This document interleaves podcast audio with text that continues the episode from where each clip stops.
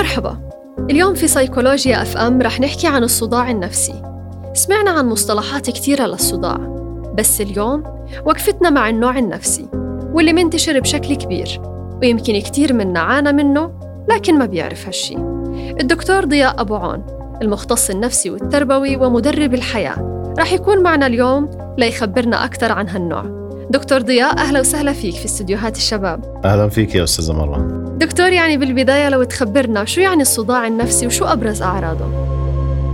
آه، الصداع النفسي هو أحد أنواع الاضطرابات النفس جسمية وهذه الاضطرابات طبعا آه، يعني بتظهر آه، بشكل نفسي ولكن بكون يعني بتظهر على شكل جسمي وبكون منشأها نفسي يعني غالبا بتكون مسبباتها التوتر والضغط وهو ألم الصداع المرتبط بالتوتر ويكون في الغالب خفيف أو متوسط يوصف بأنه يشبه اللي هو الضيق أو الضغط في الجبين أو على جانبي الرأس ومؤخرته.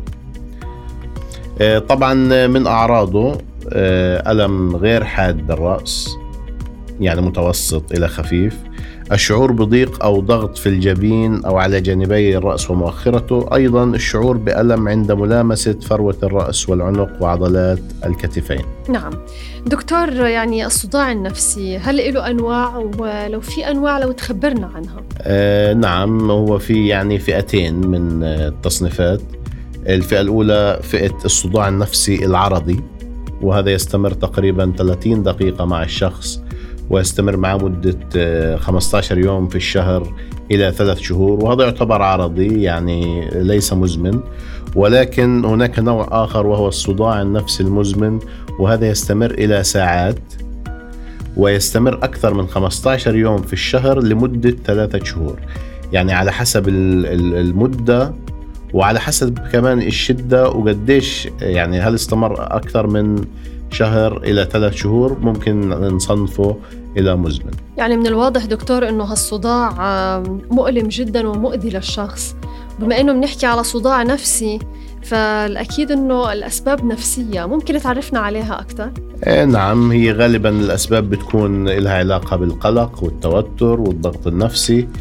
إيه مع زيادة يعني مستوى القلق بصير في عنا تشنجات عضلية وتشنجات عصبية. آه، بتنشد اللي هو الرقبة فروة الرأس بيكون فيها فيها, انقباض نوعا ما وبالتالي بتأثر على حدة المشاعر ويكون هناك حساسية مفرطة للألم نعم دكتور هذا النوع من الصداع هل تشخيصه سهل أم صعب؟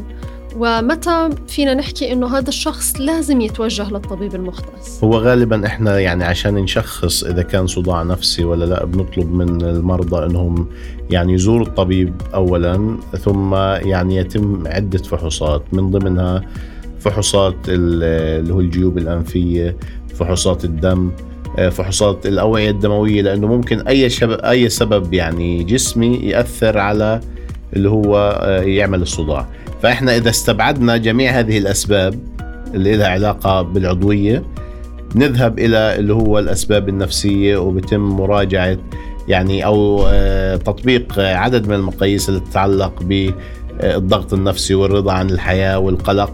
لكي نتمكن من يعني التشخيص بشكل جيد. يعني بالختام دكتور بالنسبة لهالنوع من الصداع العلاج غالبا بالعقاقير أم معرفي سلوكي أم النوعين بكون؟ آه نعم هو العلاج بأخذ عدة مناحي حقيقة ومهم جدا يعني إنه لو استمر مثل هذا الصداع إنه إحنا نزور طبيب ونعمل الفحوصات العضوية زي ما حكينا لأنه ممكن يكون أسبابها شيء عضوي يتعلق ب الأشياء اللي حكينا عنها أو أورام لا سمح الله غير مكتشفة.